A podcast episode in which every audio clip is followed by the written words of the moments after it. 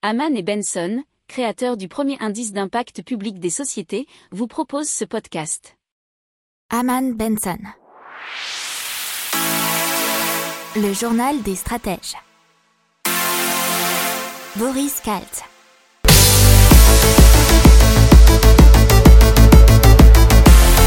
Bonjour à tous et bienvenue dans le journal des stratèges pour l'intégrale Echo. Et dans l'économie, on vous parle euh, de la Super Ligue européenne de football qui commence à pointer le bout de son nez et ça serait pour euh, très très vite avec 3,5 millions d'euros à se partager pour ces nouveaux clubs et cela apparemment pour chaque année quelque chose du genre. Et donc ça serait tous des plus grands clubs du monde, pas de club français, pas de club allemand pour le moment, et on dit bien pour le moment. La saison inaugurale démarrera aussitôt que possible selon les clubs fondateurs. Euh, et donc, parmi ces clubs fondateurs, vous avez des Espagnols, des Italiens, des Anglais, à voir ce qui va se passer dans les prochains jours. Et donc le Royaume-Uni qui nous parle d'une monnaie virtuelle et surtout de la Banque d'Angleterre et le Trésor du Royaume-Uni qui viennent de constituer un groupe de travail ayant pour objectif d'étudier l'intérêt et la possibilité de lancer une monnaie numérique. Donc l'idée c'est de donner l'opportunité aux particuliers ainsi qu'aux professionnels d'effectuer des transactions sans passer par les banques. Alors cette monnaie existerait en même temps que l'argent liquide et les comptes en banque sans les remplacer pour autant. La semaine dernière, on vous parlait de l'augmentation du nombre de vélos électriques en France. Cette fois-ci, on vous parle des 2 millions d'utilisateurs de trottinettes électriques en France. C'est un chiffre qui a progressé de 8% en valeur et de 34% en volume en 2020. C'est 640 000 unités vendues pour 207 millions d'euros de chiffre d'affaires.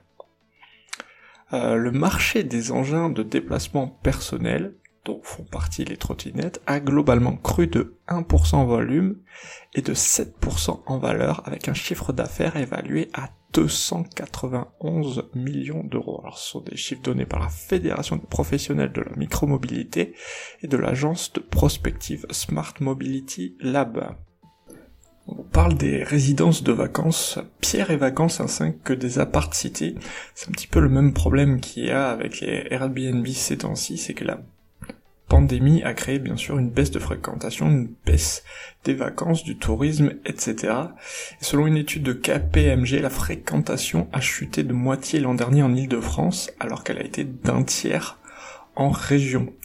Du coup, euh, les bailleurs privés qui s'étaient endettés pour investir dans ces placements dits euh, rassurants euh, sont un peu dans la panade puisque en 2020, les bailleurs privés auraient déjà renoncé en moyenne à 3 voire 4 mois de loyer, et de nombreux particuliers se sont endettés pour investir dans ces appartements, et faute de loyer, certains se retrouvent avec l'impossibilité de rembourser leurs échéances. Alors il y a des procédures en cours, que ce soit pour Apart City ou Pierre et Vacances, mais pour le moment, la situation reste complètement un petit mot sur les prêts immobiliers, puisque beaucoup de demandes ont été faites apparemment en mars et en avril, et seulement les meilleurs profils ont pu emprunter à moins de 1% sur toutes les durées, jusqu'à 0,50 sur 15 ans, 0,75 sur 20 ans et 0,90 sur 25 ans. Mais euh, dans le contexte actuel, les demandes sont assez on va dire qu'ils prennent le temps pour les vérifier, et du coup il peut s'écouler plus de deux mois entre la demande de prêt et le déblocage des fonds. Attention, avec ce délai de 60 jours, il est conseillé d'anticiper en faisant valider, certifier sa capacité d'emprunt dès la naissance de son projet d'achat.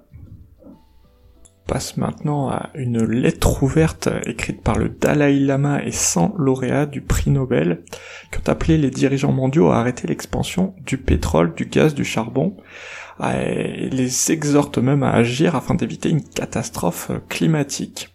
Donc pour eux, ce qui est responsable et de loin du changement climatique et du réchauffement climatique, c'est la combustible de fossiles, la combustion de combustibles fossiles, pardon. Euh, dans leur lettre, ils indiquent que, notamment que le non-respect de l'objectif de 1,5 degré risquerait de pousser le monde vers un réchauffement climatique catastrophique. Ils ajoutent également que l'accord de Paris ne fait aucune mention du pétrole, du gaz ou du charbon. Apparemment, euh, selon un rapport du Programme des Nations Unies pour l'environnement, 120% de plus de charbon, de pétrole et de gaz seront produits d'ici 2030, ce qui est incompatible avec la limitation du réchauffement à 1,5 degré Celsius. Le cadre euh, du sommet contre le réchauffement climatique et pour le climat, vous avez 43 grandes banques occidentales qui ont pris position et qui sont engagées à réduire drastiquement tout ce qui peut produire du gaz à effet de serre dans leur portefeuille d'investissement. Alors, les banques euh, en présence, c'est BNP Paribas, la Société Générale pour la France notamment, et pour les États-Unis, vous avez Morgan Stanley, Bank of America ou encore Citigroup. Alors, elles sont tous alignées sur leur futur projet d'investissement avec un objectif de neutralité carbone d'ici à 2050. Vous avez aussi de grands fonds de pension comme Blackstone qui ont pris le même type d'engagement. Alors ces engagements ont été pris euh, non seulement devant la population, mais aussi auprès des actionnaires, et cela, ça compte pas mal. Alors le coût de la transition énergétique à l'échelle mondiale, il faut savoir que c'est quand même 5000 milliards de dollars sur les 30 prochaines années. On va maintenant évoquer les taux négatifs pour les banques et qui commencent à leur coûter très cher. Et pourquoi? Parce que les banques commerciales, donc votre banque, hein, toutes les banques euh, euh, dans lesquelles vous avez euh, votre compte en banque, sont tenues de placer leurs dépôts excédentaires auprès de la Banque Centrale Européenne, donc hein, quand c'est le cas en Europe, qui les rémunère à un taux d'intérêt négatif depuis 2014. Aujourd'hui, il est fixe à moins 0,5%. Les banques doivent payer la banque centrale pour leurs dépôts réglementaires et la facture bah, s'alourdit au fur et à mesure que le dépôt à vue augmente.